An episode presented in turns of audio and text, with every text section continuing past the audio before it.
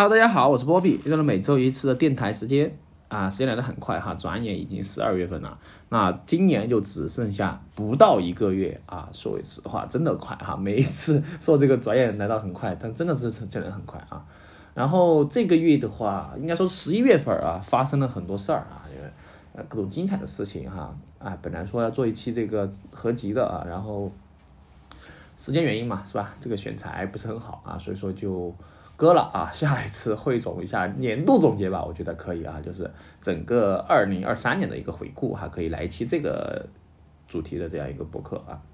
好，这一期播客我们主要聊聊什么呢？哎，先聊小聊一聊最近的热点事件吧啊。聊完之后呢，我们来聊一聊哎这个厨房之旅啊，这个是一个呃新的话题哈，因为之前说实话哈，我这么多年。就是出来工作这么多年，基本上非常少的做饭啊。这真正意义上做饭其实屈指可数啊。但是呃，最近呢，由于尝试着开始自己弄一弄东西来去搞一搞了哈，所以说，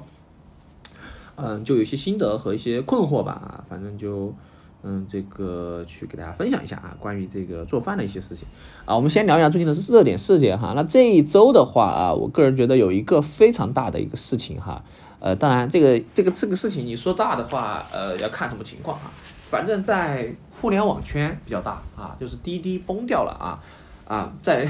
某一天的，哎，我忘忘记是星期几了哈，是星期二吗？还是星期三早上啊？呃，应该不是早上哈，应该是那一段时间哈。反正滴滴崩了很长一段时间哈，就导致，哎，那天早上我不是每天早上我要去扫这个呃青桔吗？然后去。呃，扫了之后骑车到地铁站坐地铁上班啊，结果那天早上我扫的时候啊，发现我的小程序，呃，不是我的小程序，我的这个 A P P 里面的账号登出了哈。我想了一下，哎，一般情况下不是静默登录吗？是吧？然后我又去重新去获取验证码登录，但是刚登录上去之后，哎，结果就已经这个程序就 crash 掉了啊，是吧？就是啊闪退了啊。然后我再次进去的时候又是离线状态哈。那我大概猜测可能是出问题了啊，可能是出问题了。然后我就果断的切换了滴滴的 APP，因为呃青桔单车有个专门的 APP，然后滴滴也可以扫这个青桔单车哈。然后我切换到滴滴的时候，发现哎一样的情况哈，就是默认退出登录啊。然后完了之后呢，我去复现了一下这个问题哈，也是一样的问题，就是获取验证码的接口没问题哈，但是呢，呃这个登录之后哎调用了这个登录之后呢，后续的这个就出问题了啊就。直接会卡掉啊，这状态，然后就，呃，然后我就这个时候就觉得有已经不对劲了啊，我这个时候就立马的去扫了一下旁边的美团单车啊啊，其实我之前呃是美团呀，这个哈罗呀都有卡啊，因为最近这两个月的话，前段时间有那个活动嘛，嗯，应该是中国银行啊，它有个活动就是可以有一个折扣券啊，买这个叫。呃，月卡啊，我我是爱买月卡的啊，我就买了两个月的月卡，大概花了反正十多块钱吧啊，性价比挺高的啊。然后的话，这两个月我就是骑的这个滴滴啊，不不青桔啊。然后嗯，之前的话是买的哈罗的月卡，就骑的哈罗啊。当然这个美团也是啊，就是轮着来，就是谁有谁家活动便宜就骑谁家的啊。但是据我观察来说哈，就有些时候啊，呃，就在不同的地点吧啊，应该就是。呃，基本上来说，某些地点的这个青桔是比较多的啊，某些地点的这个美团也比较多啊，但某些地点的这个哈罗也比较多。所以说，其实这三个品牌啊，你不能说哪家就是最好用哈，就是看车辆吧哈。但至少目前我家附近的看起来来说的话，应该是青桔是最多的啊，青桔是最多的。那运营的人员我看经常也是挪车嘛啊。好，所以说我就马上就骑着车回去，然后上地铁之后，我就再次调试一下。发现确实是有问题哈，我当时敏感性哈，我就把它录下来了啊，录下来这个操作，呃，所以说这个就是整个这个这个事件的原因啊，然后后续的话我看了一下啊，后续的话就上热搜了嘛啊，那整个这个事故持续的时间有几个小时哈，这个在互联网里面应该算 T 零级的事故了啊，就是最高最严重的事故哈，就导致啊这种情况出现，然后后续的话就有很多文章啊，很多这种相应的东西。呃，有聊到哈，关于这个事件啊，降本增效是吧？说这个事情哈，呃，说实话挺苦涩的哈，挺苦涩的。就是呃，怎么说吧？呃，你说有些事故崩掉之后啊，虽然说很严重，但是其实不会对你的日常生活造成影响啊。就假如有一天，我想了一下哈，像那种类似于这种呃，出了问题的话，其实是会影响我们的生活和工作的，啊，比如说之前我记得有一年就是当时不是这个环球影城开业吗？然后买这个熊城影城的票的时候啊，小程序和这个第三方的一些平台啊，当时也出现了一些呃问题哈，就事故导致购票失败啊。但是说实话，这种出玩的这东西啊，它不会嗯影响的范围没那么广，它这个出行的范围就影响挺广了啊，就影响挺广了。还有很多人是打车上班的啊，其实我之前不理解，但是其实还好，因为有些地方住的地方啊，不一定有这个地铁站啊，或者说是公交站，其实不是很方便。但是有些时候打车的话，呃，你算下来的话，可能整整体来说，它的这个呃就是花费还是算比较小的啊，所以说呃很多就会有影响啊，就导致了马上不是十一月末嘛，当时就影响了某些。呃，这个的全勤哈，我觉得这个事情也挺苦涩的哈，啊，然后说这个事情的话，就是这个崩了啊，就是不是一两次的事情了啊，呃，最近的这个服务啊，多少都有点问题啊，啊，我个人觉得的话啊，怎么说吧，这个事情就，哎呀，没有什么深的可说，反正就是挺影响的哈。然后我在想，哪一天要是啊，成都地铁。出了什么故障导致停运了啊？停运了一个小时或者两个小时，我这个影响肯定很大哈，肯定很大。因为现在像成都地铁的负载量的话哈，呃，其他线也不好说，但是一号线是绝对饱和的哈，就是每天你基本上呃到点之后就很难挤上车啊。比如说我经常是在八点钟啊，八点钟左右啊坐地铁，然后呢这个地铁啊有个有个什么问题呢？呃，就是他在八点左右的某一个时间啊，我具体也是不知道是哪个时间哈，他会他会开一辆空车过来接我这个站的这个乘客啊，呃，但是呢，我这么久了只碰到碰到过一次还是两次啊，就是很多时候很难碰到这个空车。啊，空车的话，这个就会缓解到压力哈，基本上一车就把这个换乘上的这个换接走哈，比如说像这个火车来站也是哈，它这个压交通压力很大啊，因为它换乘站嘛。环形地铁啊，包括我们这个一号线是吧？这个七转一的人也是非常多的啊，所以说压力很大。然后完了之后呢，呃，大家就需要去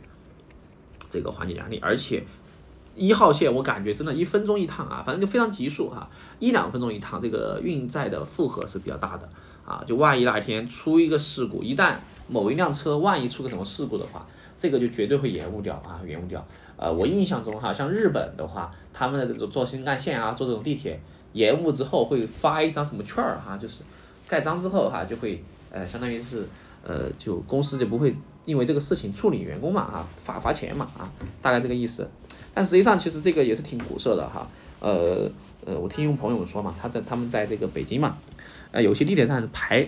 排到在外面啊，还排几百几百米啊。我太夸张了，真的太夸张了！而且你这个冬天，你想想北京的冬天多冷啊，是吧？你在外面排这么多啊，然后当然冬天的话，可能大家穿的比较厚，然后坐的人也不多，一辆车啊，所以说相比夏天来说的话，我觉得冬天的这个啊公共交通的运载负荷是挺大的啊。当然开车就不说了哈，开车的话，你在成都开车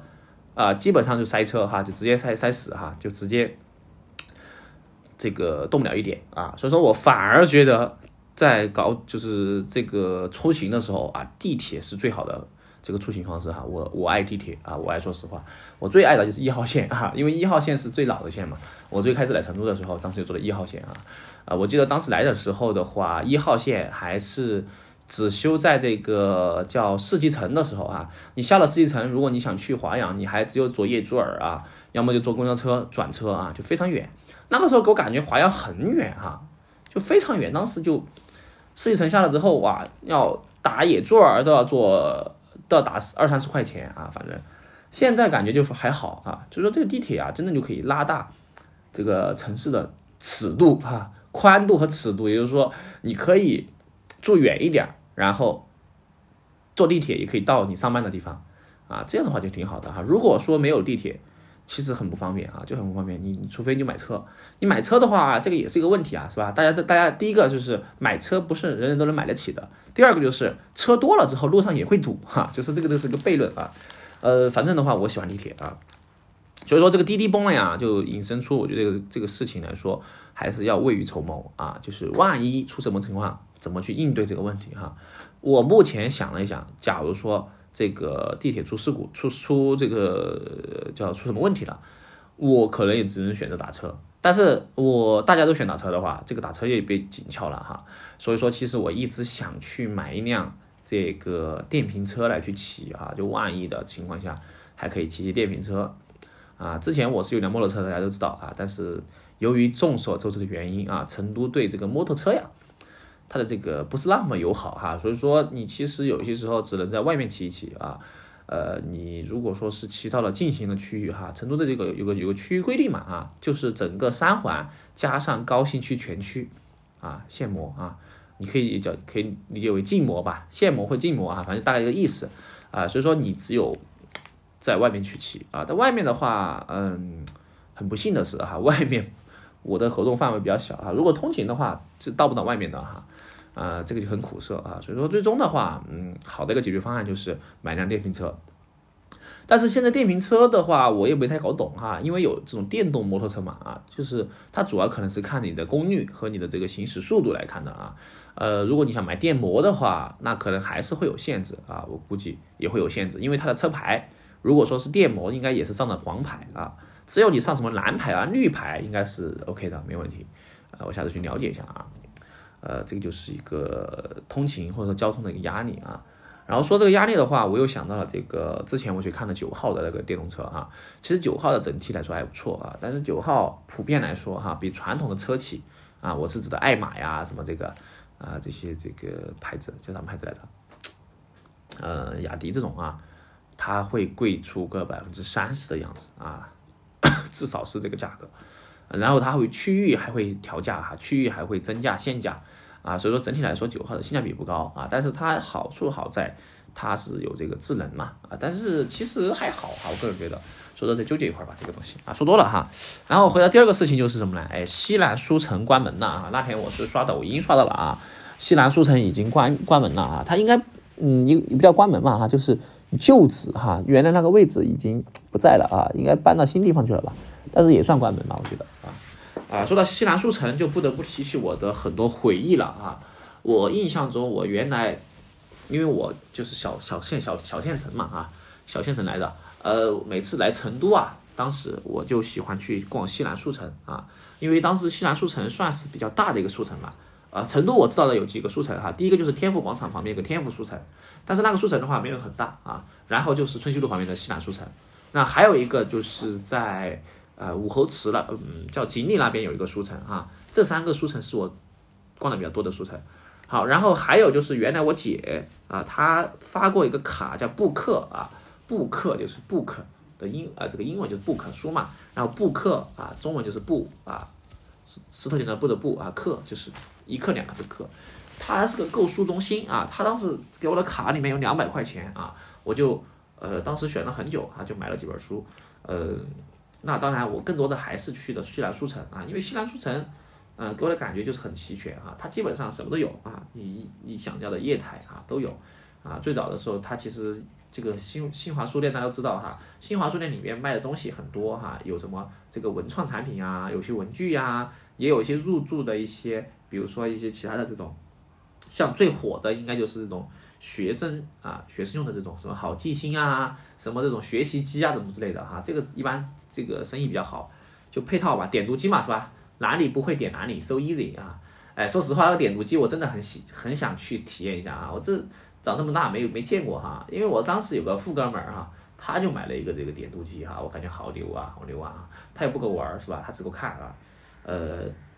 应该也不便宜吧这个点读机哈，但是他好像是好像是需要。配套的教材才可以实就是实现这个点读功能哈，但后期我不知道改良没有哈，我记得早期的时候你必须要配套这个教材才可以实现这个功能，后期好像是可以就是支持某些教材哈，应该是。啊，应该也不是说所有的支持哈，我个人觉得是这样的，呃，至于它的原理嘛，我太不得不太懂啊，反正就觉得这个东西还是挺挺不错的哈，至少来说它的这个营销点啊，包括它的一个需求啊，来源于。这个还还不错哈，就是因为很多家长也不会英语嘛啊，如果学如果这个孩子想要问什么问题，家长也不会的话啊，就有这个相当于是帮助你啊去做这个事情。啊，我不知道具体效果怎么样哈，但是我觉得这个东西挺安逸的哈，我也想有啊，OK 啊，那西南书城就是满满的回忆啊，然后旁边西南书城旁边当时也是有很多卖衣服的地方哈，它对面是这个潮流的这个一个就是呃叫买手也不像买手吧，一个市场吧啊，那里面就是全部卖歪货的哈，很多卖歪货的东西啊，我也去逛过哈，感觉还挺狂的，但是没买过。OK 啊，然后大概说这么多啊，这期回到主题哈，扯远了哈，这一期聊什么呢？哎，聊一聊我们的地狱厨房啊。哎，说这个话题的话，就才才出来出来惭愧哈，就是啊，由于最近的话哈，我就采购了一些，应该不是最近吧哈，今年来说吧啊，就前面上半年的样子，反正就是陆陆续续的哈，我就去采购了一些厨房的一些装备啊，因为我从来没煮过饭，基本上哈，然后我就买了个装这些装备啊，尝试着去煮一点儿哈，但是其实一直没有下手动手。啊，原来的时候，比如说疫情的时候啊，像什么这个，呃，之前的时候啊，都是做一点简单的东西啊，什么煮点抄手啊，煮点汤圆儿啊，啊，煮点这种东西，其实这个简单的能煮，但是呢，没有去做个菜啊。我指的做菜就是炒菜啊，就是类似于这种，嗯，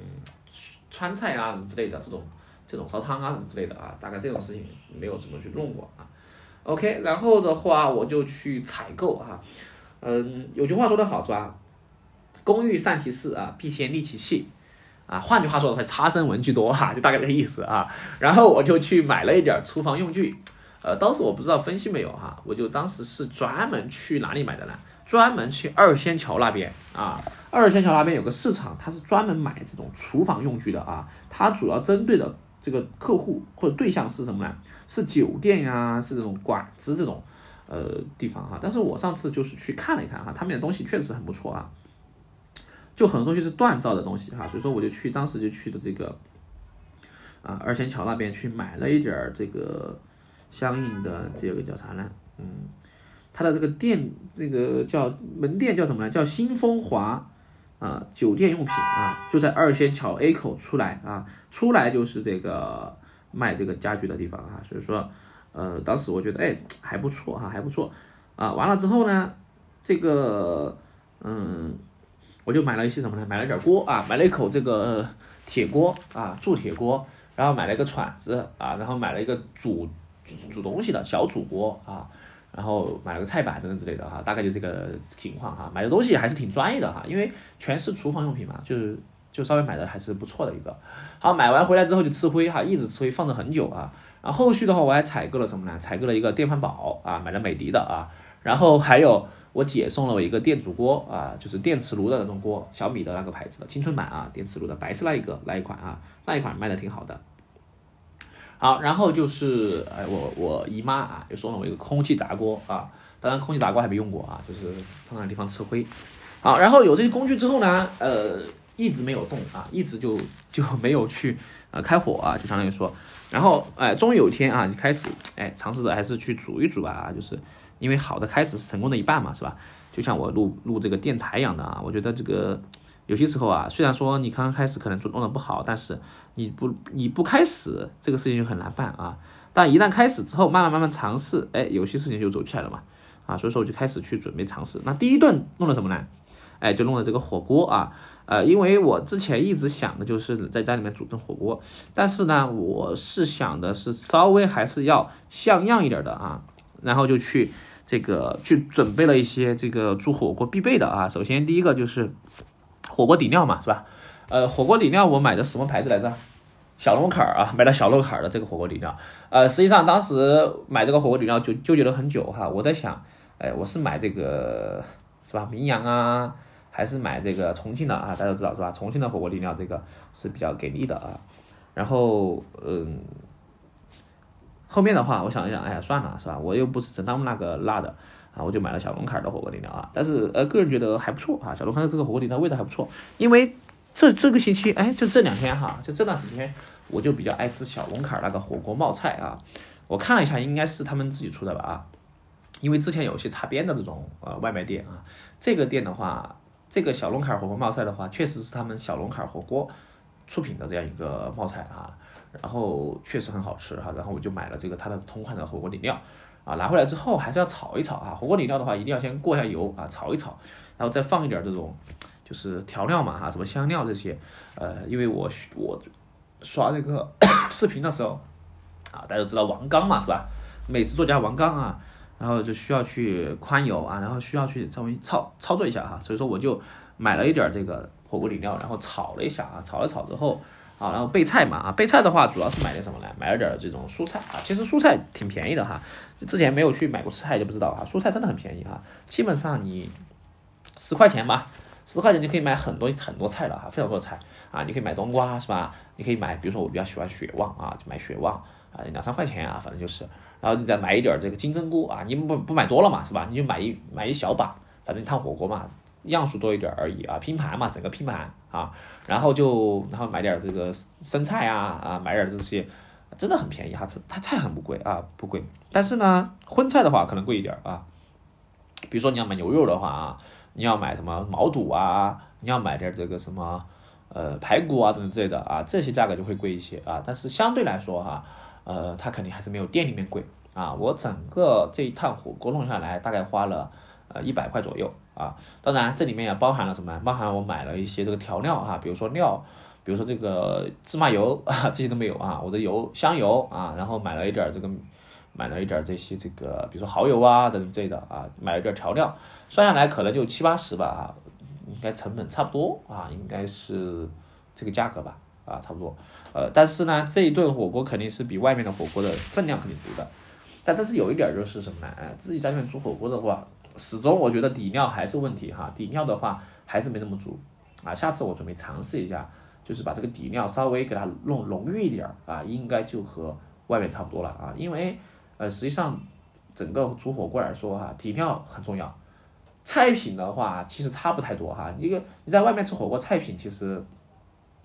虽然我爱吃哈，但是菜品其实很多。比如说你想吃什么虾饺啊，都是来源于海霸王是吧？然后你除非就真的肉啊，真的肉的话，其实你去买一点这种好一点的肉的话，呃，差不多的，我感觉的你价格差不多啊。然后呃，其实我很推荐个地方啊，然后这个地方的话。大家去买的时候一定是很爽的啊啊！说到我第二顿了哈，就第二顿就才才弄的哈，就弄了一顿炒菜。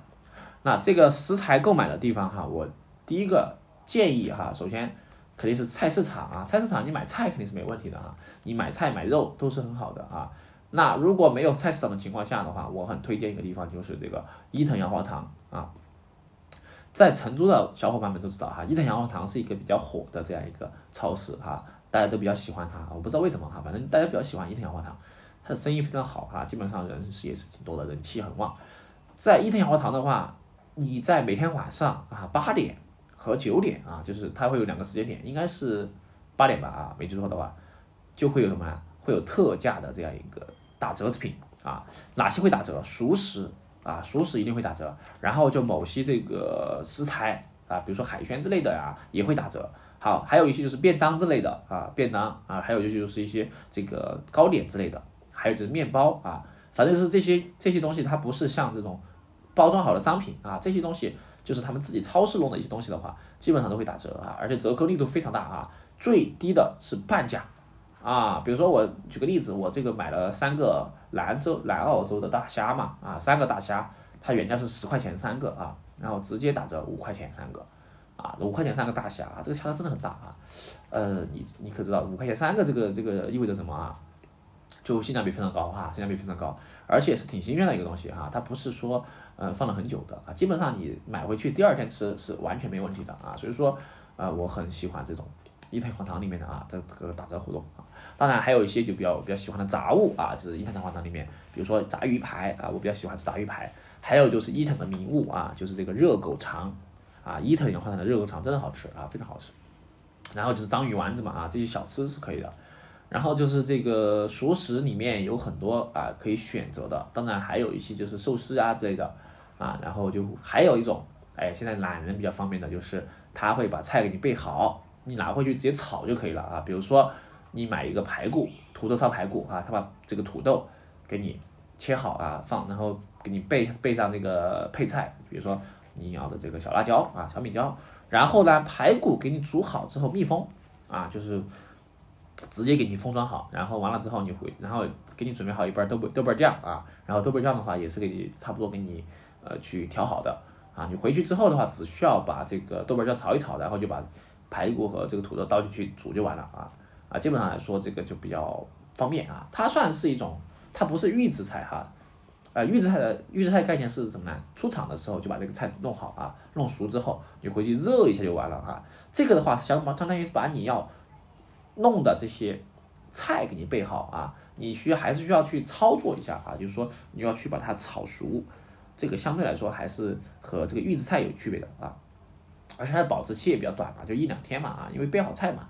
备好菜之后你就马上要弄嘛，是吧？我觉得这种挺好的，省去了很多备菜的这个。时间，因为备菜其实花时间，挺花时间的哈。就是你从买菜到洗菜到准备，然后完了之后，这个时间段就很长。当然，你如果弄好之后直接炒，就会好一些啊。当然，这个是懒人的做法哈，肯定很多人不同意这样做啊。就是这怎么这么懒啊？呃，说实话，其实这个事情啊，嗯，我不知道其他人怎么样哈。反正尝试做饭这个事情哈，也是我个人的一个不小的突破啊，可以这么说啊。因为之前我都是吃外卖啊，要么是吃食堂这种啊。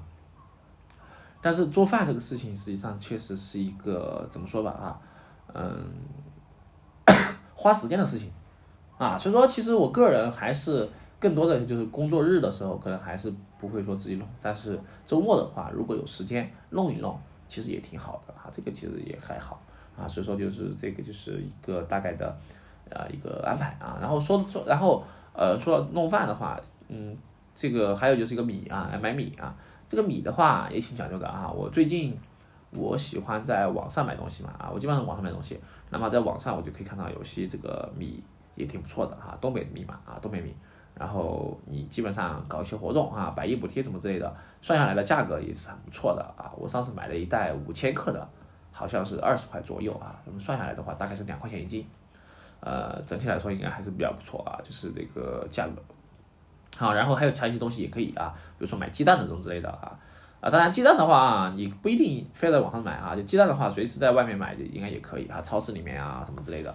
啊，这个这个菜市场啊这些其实都有都有卖的啊，这个鸡蛋的话，呃，其实就没有太多讲究哈，除非你要去呃讲究一些什么这个微量元素啊什么之类的哈，反正啊说到这个地方哈，就最近不是很火的一个嘛，就是这个彩虹星球啊，我就不知道这个。彩虹星球的这个受众是哪些人啊？反正我也不是很理解这种产品哈。我就个人感觉这种纯粹的有点儿有一点点儿那啥了啊，就有点那啥了啊。反正但是也有人买单啊，就我就怀疑这个这个，对吧？这种为什么会出现这种情况和现象哈？我就现在很好奇，我就很想搞懂这个原因啊。好，然后包括这些有机的一个食品啊，当然，呃，说实话哈，这个有机的食品好不好呢？我觉得应该还是要好一点的。但是它好能好的比普通的好上一倍吗？啊，我个人不觉得这么啊，我不这么认为哈。我个个人觉得它可能好，肯定是有它好的好处，但是它不可能好成一倍两倍这种情况啊，这个是不太现实的。所以说，实际上来说，我们要选食材的话，还是根据自己的一个情况来去选择就可以了哈，不一定都要追求什么满配和顶配之类的哈。因为这个东西其实这么长这么大了是吧？你每你小时候也没吃顶配啊，大了之后也很正常啊。我反正小时候就随便。大人弄什么我就吃什么哈，也不会挑啊，所以相对来说的话，啊，我对这一块东西就没有那么大的要求啊，但是某些可能会比较挑这个东西，所以说啊，这个东西的话就见仁见智吧，大概这个情况啊。OK 哈，然后整体来说的话，然后烧汤哈，烧汤的话你就买一些这个啊比较喜欢的豌豆尖啊，是吧？买点这个什么呃番茄啊，然后黄瓜啊都可以烧汤啊。然后就整个鸡蛋啊，整个鸡蛋汤啊，然后烧起来也不错。那炒素菜的话也是很好炒的哈，主要是荤菜哈，其实荤菜不是很好弄，说实话哈，我觉得荤菜很容易就翻车啊。就是你如果是第一次弄饭的话，我觉得建议是从简单的先入手哈，然后再慢慢慢慢的去探索哈，可以多看看视频吧啊，B 站上面有这种做饭的视频啊，当然抖音也有啊，就是我们就可以跟着来去从简单的开始看，慢慢去尝试尝试动手啊。呃，刚开始可能。对这种盐啊，对味精啊这种量的把握度不够哈，呃，慢慢慢慢的你可能做多了之后就可能会有这种感觉了哈。我个人觉得是这样的，熟能生巧嘛，啊，就搞得我有点想去新东方报个报个班儿上个厨师了，是吧？嗯，其实如果真的是能够做一做一个做一份很好吃的美食，其实我觉得很有成就感的啊。我其实是想有点想去尝试了哈，这个相当于是开辟了新的赛道、新的领域吧，啊，希望能够做一顿。大餐出来哈，满汉全席啊，能够惊艳惊艳众人哈，慢慢努力吧哈，我就先去研究好这些食这个餐具和食材哈，嗯，然后再开始啊，差生文具多哈，开始都可都是这样的啊，然后共勉吧啊。OK 哈，本期播客大概这个地方哈，我是波比，我们下一期播客再见啊，拜拜。